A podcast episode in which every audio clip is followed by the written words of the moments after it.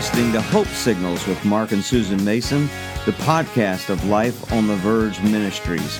Hope Signals is a podcast where we offer practical principles and motivational insights aimed at helping people navigate their hopes and dreams.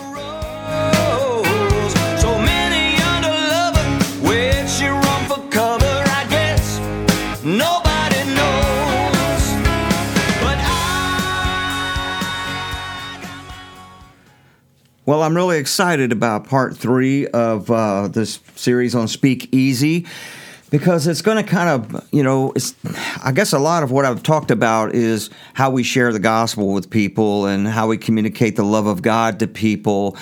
Um, and and that's the Holy Spirit working in us that causes us to want to do that, to be the bottom line, to make God's priority our priority, and that is that none should perish. But most of us don't wake up every day going, I'm going to win the world for Christ. Most of us wake up every day going, What productive thing can I do to make a difference, to to be important, to feel appreciated, uh, to provide for those that I love? You know, we have practical needs. And and I just believe that all of this ties in, right?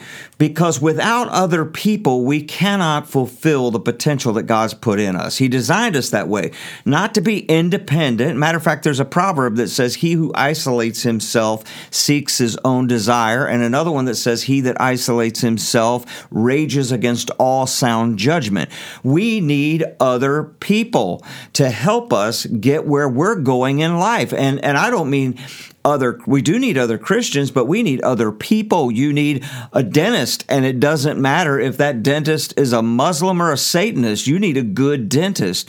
You need people to do repairs on your car or your house. We need people, and therefore building relationships with people is critical. And so we've really got to pay attention to how we communicate. I said that we communicate through word, we communicate through deed, and we communicate through gesture. And so we were looking at the Apostle Paul and how he communicated the most important thing uh, at Mars Hill or in front of the Greek philosophers in Athens because he had reasoned in the marketplace in a tactful way. Some of the philosophers there in the market, I guess, took notice of what he was talking about. They called him a babbler and said, But we want to hear more about what he has to say. And they took him into this very important meeting of some of the wisest Greek philosophers of the day in Athens and now he's speaking in front of them. Um, and uh, as a trained uh, Pharisee, he certainly had the advantage when it came to biblical literacy. He knew where he was coming from, and there's a lot of things he could have said to put them down, to burn bridges, to call them idiots. It's, it says that he was provoked to anger. He was angry. He was angry in his spirit because the city was given to idols. And so he could have been standing on the street corner yelling at the people about how much they were, you know, being deceived and how foolish they were and they needed to follow Christ. But he must have done it in such a tactful way that he built bridges that led to him led him to this meeting in front of these wise philosophers. Now again, you may never have a meeting in front of a bunch of wise philosophers where you share the gospel, but you certainly want to build bridges to get you to higher places of influence in life, which leads me to where I'm going to couple some of this uh, the this Bible account of Paul with a a fantastic book. It's it, it actually launched the motivational. Well, some say it launched the motivational craze, and that was a book by Dale Carnegie called "How to Win Friends and Influence People." And uh, and that's what we want, right? We want to we want to win friends, and we want to influence people to help us, not not not deceive or fool, or we, we want to influence people to to to the win win right? What's good for them, what's good for us, and how we can work together and synergize to accomplish our goals in life. And so, I don't know why in the world that I that book dawned on me uh, this morning, and I went and dug out. A, I have a couple of copies of it, but I have this old copy, and I don't know where I got it. But the book came out in 1936, and I have an edition from 1946 is how old this book is. Uh, I, again, I don't know where I got it, um, but the it's the hardback copy, and uh, I was amused at the at the price in 1946. The hardback copy cost one dollar and ninety six cents. But you can find this book everywhere. It has become kind of a standard go to. Um, book for really just a success kind of book. And so we're going to look at some of what Dale has to say, some of what some of the people that he quotes as we walk through how Paul in, in, the most critical of meetings, actually spreading the gospel to a new culture, how he communicated and how these kind of two work together and how you can apply it to not just, I mean, I said before that where, where you go, the Holy Spirit goes. Okay? So the higher you go in the world of influence, whatever your sphere of influence is in the world, then then the more you have an opportunity for the Holy Spirit to use you in that situation. You know, I'll be very cautious here because these people are my friends, but I have some friends in relatively high places in uh, in the record industry. Uh, you know, because of my son's success, part of it.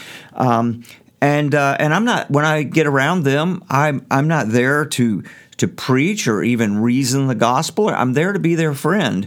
But if in some way I'm able to say something just by living and speaking, by word, deed, and gesture, do things that uh, build bridges to them and uh, cause influence, you know, that's that's fantastic. You know, I mean, I, I, mentioned a while back, you know, the, so just some of the places that the Lord has allowed me to go because, listen, the old me was, I, you know, I tell people I was raised a spiritual schizophrenic in that I was raised going to a Christian school that was extremely legalistic, Bible thumping to the core, and then I would go to a church that was hyper Pentecostal. Um, and it was, yeah, I thank God for all of it because the Word of God got planted in me. But what it did is it created a very legalistic guy. You know, that once I, I, I came to the Lord, I surrendered my life to the Lord.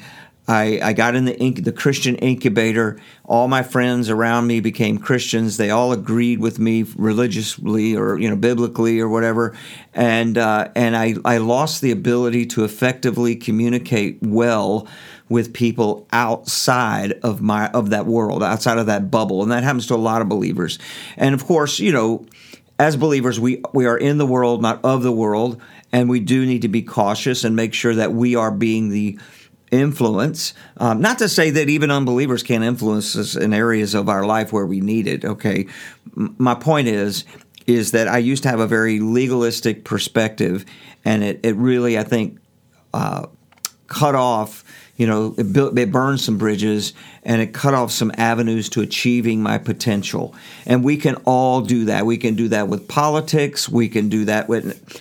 Uh, let me back up there again and say, look, this is no slam on everybody that posts something political or everybody that you know, there's a time to stand up there's a time when we if that's the way we're going to make a difference but it, it, one of the chapters actually one of the opening chapters of uh, of uh, uh, Dale Carnegie's book is titled "If You Want to Gather Honey, Don't Kick Over the Beehive."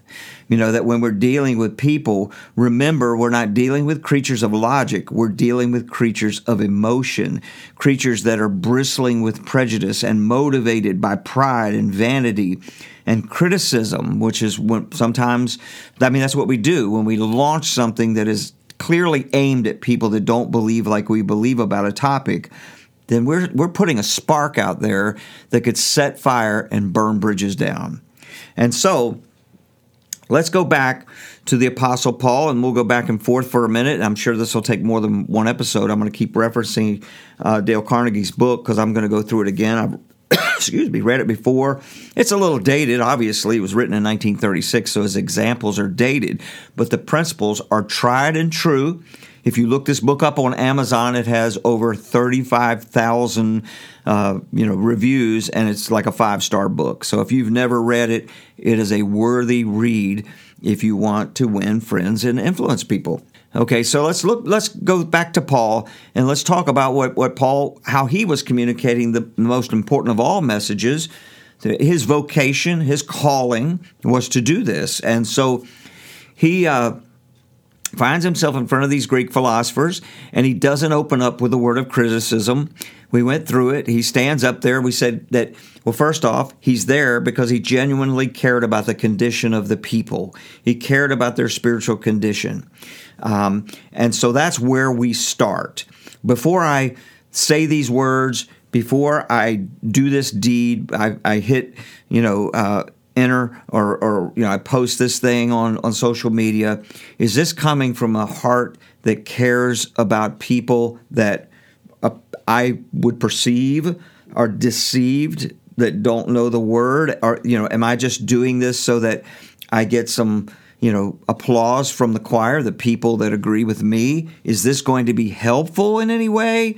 Is this going to really make is it worth the trade-off so before we communicate in word or deed or gesture, is it coming from a heart that really cares about people? All people. God so loved the world, he gave his only son that whosoever believes uh, would have eternal life. And so let's go let's get he cared about their condition and because of that he reasoned with the people in the marketplace he finds himself invited to talk to this huge group of people uh, because of his tact of this huge group of Greek philosophers, and he starts out by complimenting their curiosity about religious things. Men of Athens, I perceive that in all things you're a very religious people. And then he quotes something right off the idols that he despises.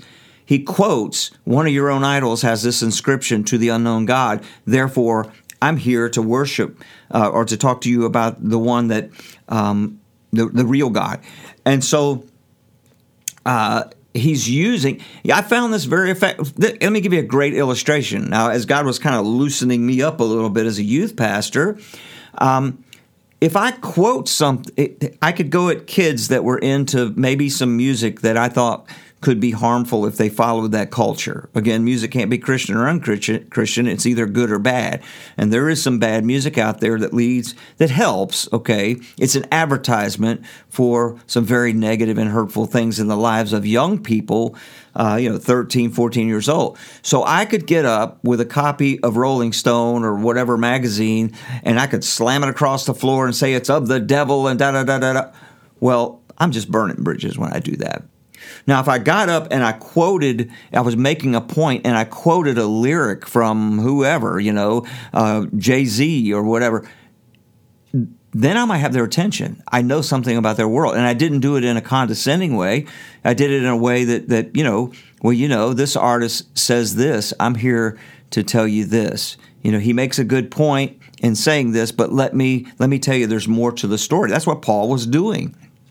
Then he goes on to start appealing to the philosophers' uh, sense of, of importance and calling. He says, In Him we live and move and have our being. He's the one that created us, He's the one that determined where we're going to live. That's verse 24 through 28 in Acts chapter 17.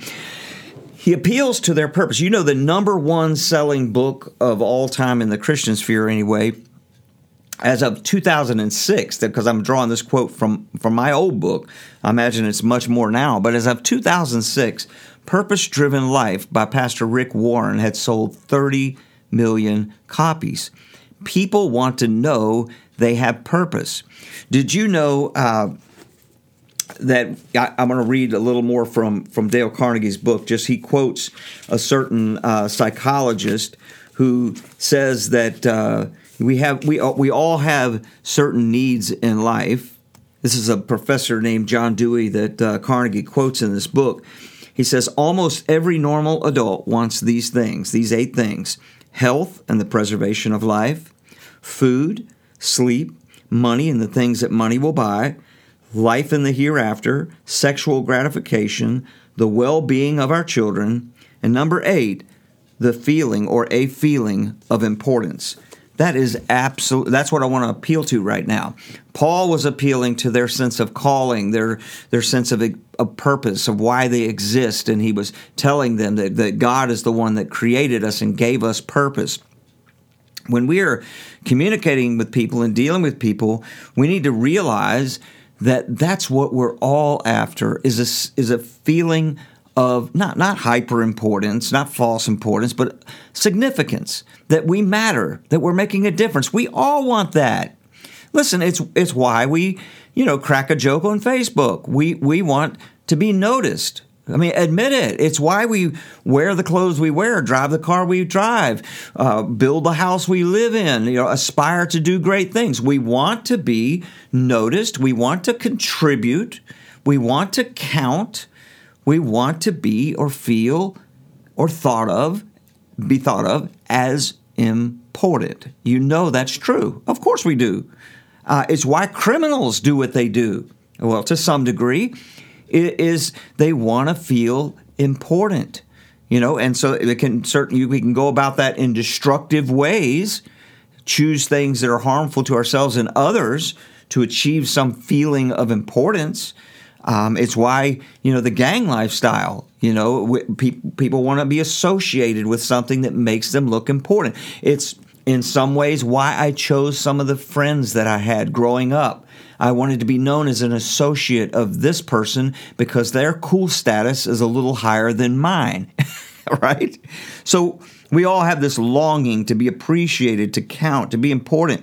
And if we realize when we're looking, most of the time we we we spend time thinking about our own importance and am I coming off right? Am I, you know, gaining some points? But if we would realize that when we're talking to people, when we're building bridges to people, that that is a longing in their spirit is to feel important. It's why even billionaires, that, that list of things, the first seven things, I don't know about the life hereafter, that's between them and God. But once we have food, once we have shelter, once we have a nice car, once we have all the things that money can buy, what now can I do? Well, it's why they build hospitals. It's why they contribute big endowments to colleges, is they want to be noticed. Even though they will die with millions or even billions that they would never spend, it is this quest. They want to have it because they're pursuing this longing of feeling important. So let's get back to why this is very important for us to understand, not just for the sake of sharing the gospel, but I would hope that a lot of folks as they get older as they retire as they you know even even as you get married build a build a family and all your sphere of influence shrinks instead of expands.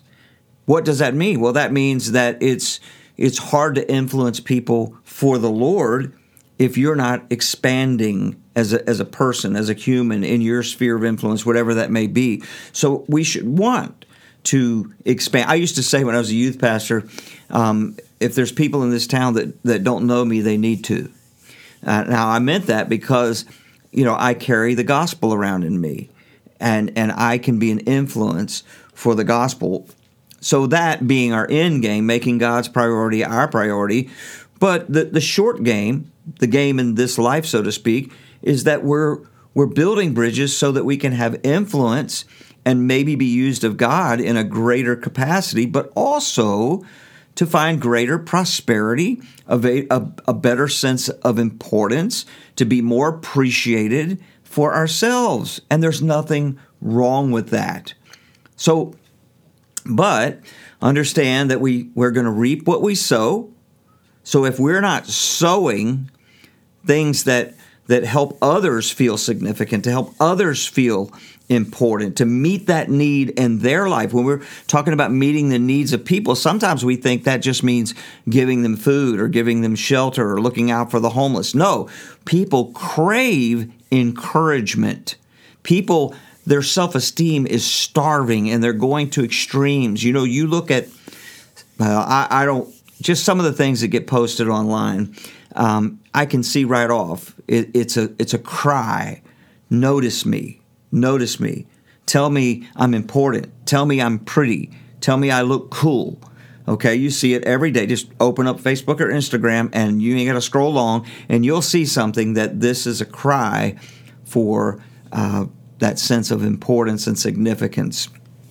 I'm not a psychologist, but I get that totally, and uh, and so did Paul when he was sharing with the uh, the philosophers. He understood that that they they're they're up there with their big robes and and their titles as philosophers because they're on a quest for significance and importance to be noticed, to be counted, to make a difference, even though they were on the wrong track. So, how do we build bridges with this in mind that lead to uh, meeting our need to feel significant and important. And listen, there's nothing. Again, I don't. I don't think.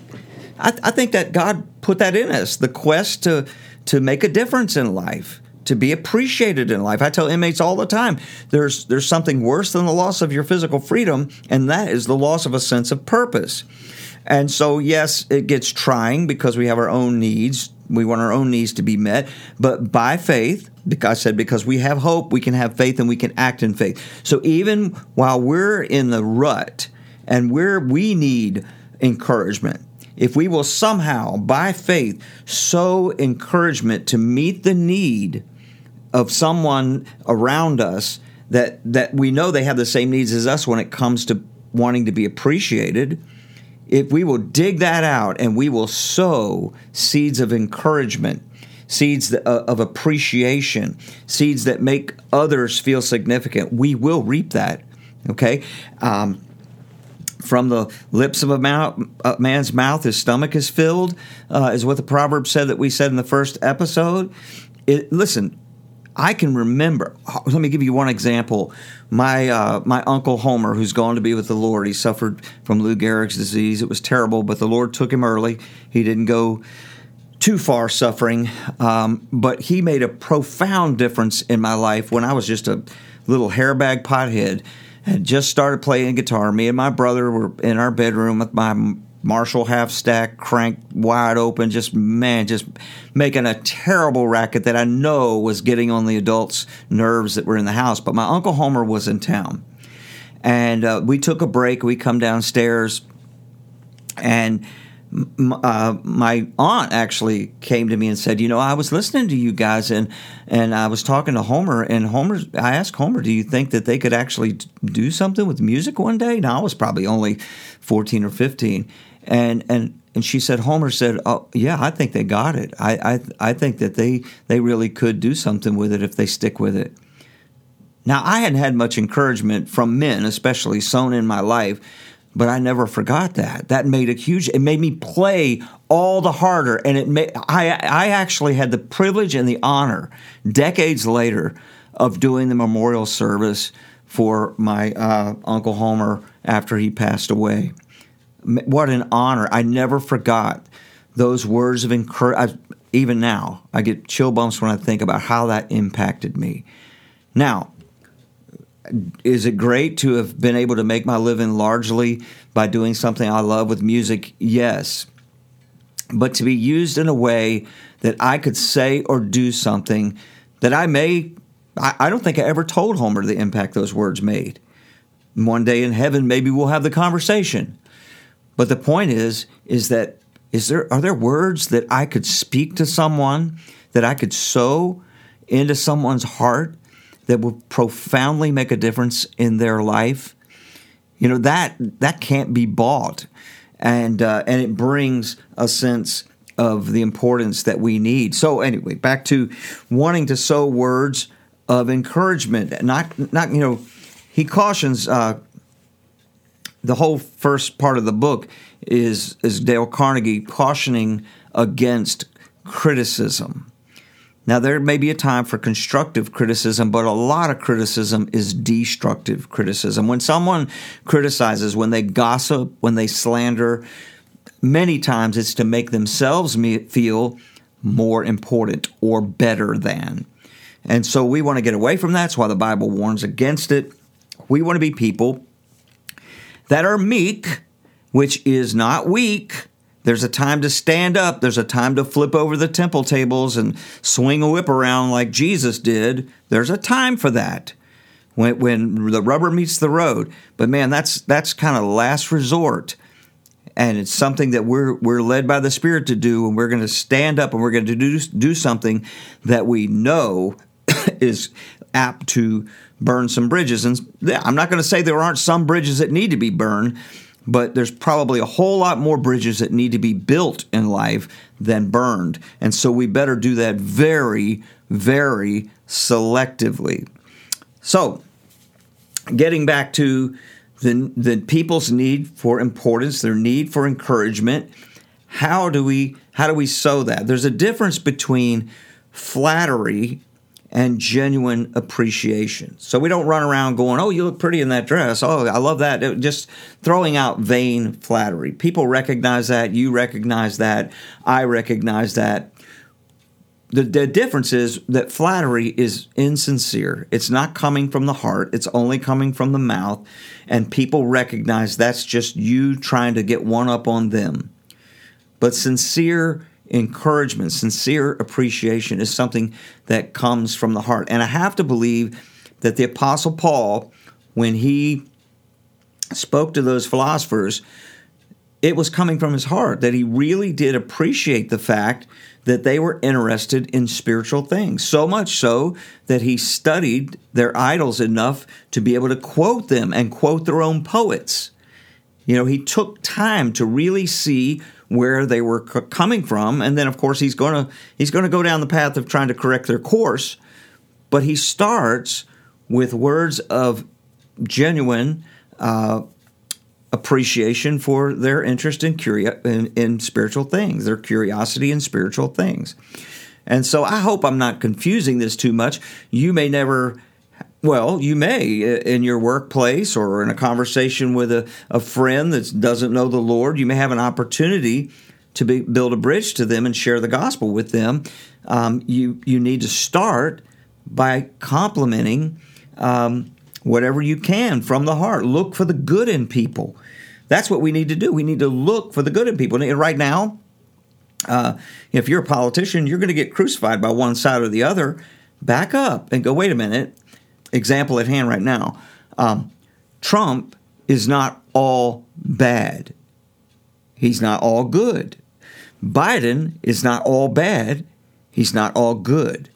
They're coming from two completely different places, but one would hope they both have at least some desire to make our country better.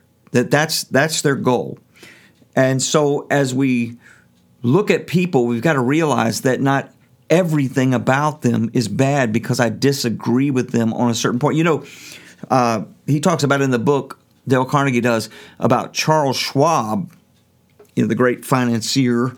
No, I'm sorry, it wasn't Charles Schwab. It was it was um, Ralph Waldo Emerson said, "Every man I meet is my superior in some way, in that I learn of him." Again, we are not called to be independent people. We're called to be interdependent. The human race is interdependent on each other.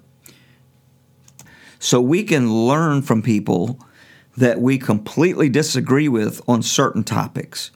We don't have to demonize everybody. I can probably find a Beyonce quote that makes sense that could be used for a positive purpose, even though I'm not a fan of Beyonce. You hear what I'm saying? So when we're speaking, whether we're speaking, a great example of how we could easily burn a bridge is you know we start talking politics with somebody at a, at a you know dinner party or something where a bunch of people are gathered and we don't know where they're coming from and we immediately snap off Biden's such a freaking idiot. Well, boom, not off to a good start. You see what I'm saying? You're you're not just criticizing Biden, you're criticizing that person for following Biden or Trump. It could be either way. I'm going to go a little bit over time with this this example. I got a couple of examples I want to share with you, and I, and I pray that you'll you'll stick with me because this one's going to go a little long. But uh, you know, I put my name out on Bandmix. I told you about that. It's a place where musicians find each other, and I randomly met this guy who turned out in our whole Metro Re actually most of Virginia. You know, I mean, it's a national website, but you put your zip code in and it reaches out 50 or 100 miles around of people that are in your area that you might want to partner with and play music. So this guy found me, and uh, turned out he lived probably less than a quarter mile from my house. And when I would go jogging, I would jog past the front of his house all the time. So we met And uh, it's funny because I told him right out of the gate, well, you live right around the corner from me. I Might as well tell you I'm a pastor. He said, that's all right. I'm a beer drinking Baptist. And we started getting together and uh, messing around with music.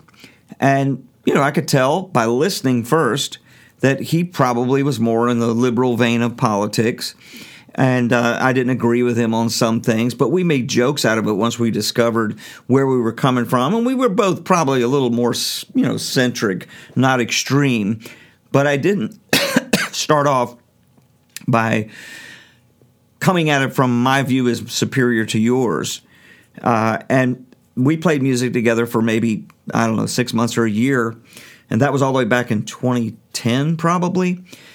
To this day, that man and his wife are our friends, and they have contributed thousands of dollars to Life on the Verge.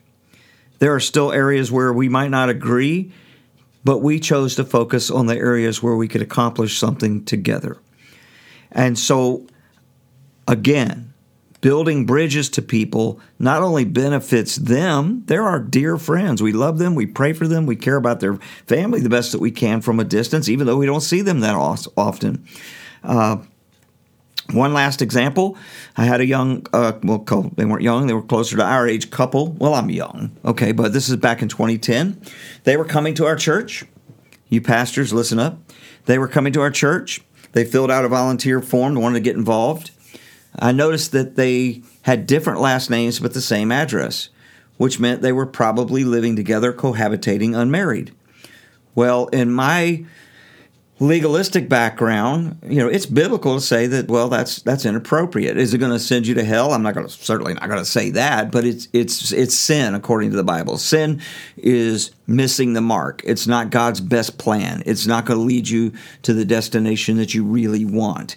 And so I had the option of just slamming these folks on the head with the Bible and saying, This is what this says, and you guys need to straighten this out. I chose to put it aside for months. They came to church, and slowly they got involved to where they became more of a face of our church. They were they were leading or they were deeply involved. Everybody started to know them. And now I was really feeling like I've got to address this because for me not to is to give approval to it. So, how do I deal with this? I prayed about it. I labored over it because by now I've gotten to know them and, and they're wonderful people. But I just feel like I, as a pastor, as a shepherd, um, I, I need to address this. And so finally, one Sunday, I walked in and I said, you know what, tonight is the, or today is the day. We're going to go to dinner with this, these folks and we're going to sit down. We're going to have a chat and we're going to talk to them about this this thing that I feel needs to be corrected if they're going to continue to be a face of our church. And I walked into church, man. It was I was just really. Uh, I don't know, suffering in my spirit having to do this because, again, they become uh, just closer, not yet friends, but just wonderful folks. They were deeply dedicated to what we were trying to accomplish. And I walked into church, and the, the lady side of things, walks up to me, holds up her left hand with a wedding band on it, and says, Guess what we did this weekend? I was like, Thank you, Jesus. This is the importance of being led by the Spirit, not just going by the letter of the law. This is what the Bible says, therefore, I'm going to go after you the first opportunity I have. Now, that was 2010. This couple who I bet we've only seen half dozen times, if that, since because we left the church to launch Life on the Verge. They have probably given tens of thousands of dollars to Life on the Verge since we began. Friends, if we will use tact and we will speak easy, we will build bridges that not only help other people and open up opportunities to share the gospel with people, but we help ourselves. Hope that helps. We'll be back with part four. Hope you're getting something out of this. Bless you.